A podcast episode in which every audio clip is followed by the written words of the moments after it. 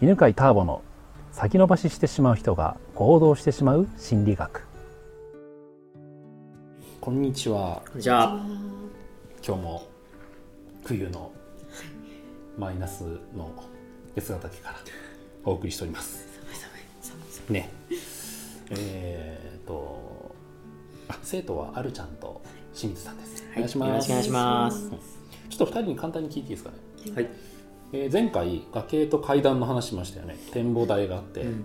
みんな崖登ってますよ、はいはいでも実は裏に階段ルートありましたので、その話を聞いて、まあ、どんなこと感じたか一言でいいん。で、どう思いました。はい、うん、どうやって階段に気づくのかなっていうところですよね、うんうんうん。はい、もう崖を必死に登ってきた人間としては、はいはい。そんなの聞いてねえぞというような感じで すけどやっぱ気づかないとう考えもしなかったので、んねそうですね、みんな先輩が崖登ってるから、うん。いやそれなんだろうっていう感じですかね、崖しかね見てないからね、うん。いいですね。あるちゃんはどうですか、そうですね。やっぱり同じように、なんか階段があるんだったら、階段で登りたいなって。そりゃそうだよね。あるんだったらね。はいはい。でえーまあ、今日はですねじゃあその階段ルートと崖ルートって、まあ、さっきは例え話で展望台の話をしましたけど、もっと現実的な話として、えーそれは一体どういうことなのかっていうのを具体的に話しますね、はい。えー崖ルートも階段ルートも目的は同じで、人生を自分の望む状態にするっていうことなんですよ、うん。例えば人生っていうのは例えば仕事をこんな風にうまくいかせたいなとか、うん。えー人間関係をこんな状態にしたいなとかっていう、まあ、人生にいろんな分野がありますよね。でそれぞれ望む状態ってあると思うんですね、はいそれに向かうための道なんですね、うん。でその道は大きく分けると崖と階段っていうふうにできますよと、で世の中の人たちは、えーもう崖しか知らないから、うん。まあ、崖でそこに向かおうとしてます。じゃあ崖ルートって何かというと、えー自分を追い込んで頑張っていく道なんですね。うん。で階段ルートって何かというと自分を認めて喜びのエネルギーで行動していくっていう道なんです、うん、で、えーちょっとその特徴をね簡単に言うと崖ルートって要するに頑張れとかまだまだだって、ね、自分をこう追い込んだり励ましたりしますよね。でそれっていうのは悔しさをバネにするとか、うん、できてないなんかもうイライラする気持ちをそれを使って登っていくんですよ。あとは例えば、えー今こんな状態だと不安だからうんだから行動しようっていう不安を原動力にしたり。あとは寂しさを原動力にすることもあります。みんなはあんな風にやってるって。自分はやってなかったら仲間外れみんなと違うのは寂しいからだから自分もやろうって。っていうように悔しさとか不安とか孤独感、うん。そういったですね、まあ、いわゆるマイナス感情を解消するために行動していくっていうのが崖ルートなんですね。うん。で、えー例えばうん例えばじゃあ清水さん。はいザリガニ捕まえたことあります？あります。挟まれたことあります？挟まれたことはないです。ないですか？ないです。あれ？あるちゃんは？あるちゃんは？ないない。えザリガニ挟まれたことないの？えつザリガニを捕まえたことがないか。らあらら。あらそんな人いるの？あれじゃあカニは、カニは。カニ？いやカニはこうまあちっちゃいのありますよ。はうんカニのハサミに挟まれたこと。はいないですあれ？怖くて触んなかったですみんな。あそう、えーうん。カニは挟まれたことあります、えー。ある。どうだった？どうだった？痛かった。痛いよね。痛かった時どうしました？挟まれた瞬間。どうした？手を振って手を振って、はい払いのけちゃ払い抜けましたよね、うはい。まさにその行動が崖ルートの。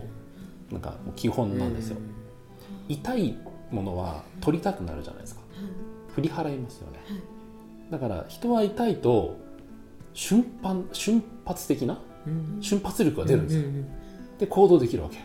あで不安も痛いじゃないですか。嫌な感情だし。寂しいも嫌だし。悔しいっていうのも嫌ですよね。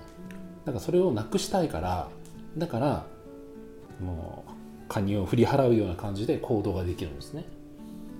これが崖ルートです、ということは崖ルートで登るためにはどうするかっていうと、まあよりですね痛みを自分に与えれば与えるほどうん。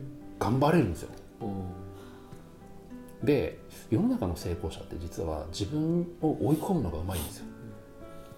大体どんな会話をね自分の中でしてるかというとこれできなかったらダメだろうとか決めたんだからやんなかったらダメだって自分をどんどん追い込んでつまりあの自分で自分のこう指をこう挟むような感じ。あいだだって状態にして悔しいみたいな。で行動してるわけ、えーだから、ね、よく言うわけ。そんなんでお前満足すんのかみたいな、お前はそんなもんなのか悔しくないのかみたいな。言うわけ。で例えばあと見捨てるぞということも今言いますよね。うんやれよって。そんなんできないんだったらもう教えてやんないぞみたいな。これは寂しさを感じさせようとしてるわけ。経験あると思うけど。ね仕事でもある。ねもう教えてやんないよみたいな、教えてください。あれは寂しいから行動するっていう崖ルート。で人を動かすっていうことなんですね。うん。であとは不安を煽るっていうのもありますねそのまま行ったらばどうなるか分かるって。破産だよとか。誰も見向きもしなくなるよとか。っていうのを育てる側になるとね人に言ったり。自分自身で考えたりします。そうやって不安寂しさ悔しさというのを自分の中で大きくすることで行動を自分でしたり人を動かす時にはそれを人に対してするわけ。でじゃあそれで登れる人って行動できる人ってどういう人かというと、えー前回言ったように根性がある人はそれで行動できるんですよ、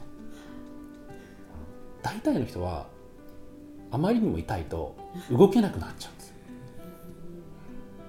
あまなんかあのほらえーっと蛇に睨まれたカエルみたいな状態、怖すぎると動けなくなっちゃう、うん。怖すぎると動けなくなるし寂しすぎると引きこもっちゃうし悔しすぎると逆にあもう自分はダメなんだって自己否定にいっちゃうわけ。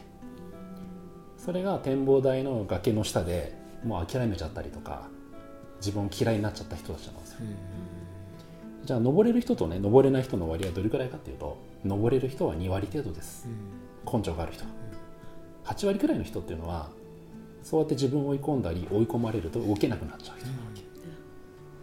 だからね成功した人がみんなね共通してね言う悩みは人が育たないんだよねみんな辞めちゃうんだよって。根性ないなって。っていうのはそういう理由です、はい。どうこの話。すごいわかる。わかりますね。みんなね僕らの世界はそれでやめてきますからね。ねやめちゃいますね、あそっかみたいな。なそういう理由だったんです るほど。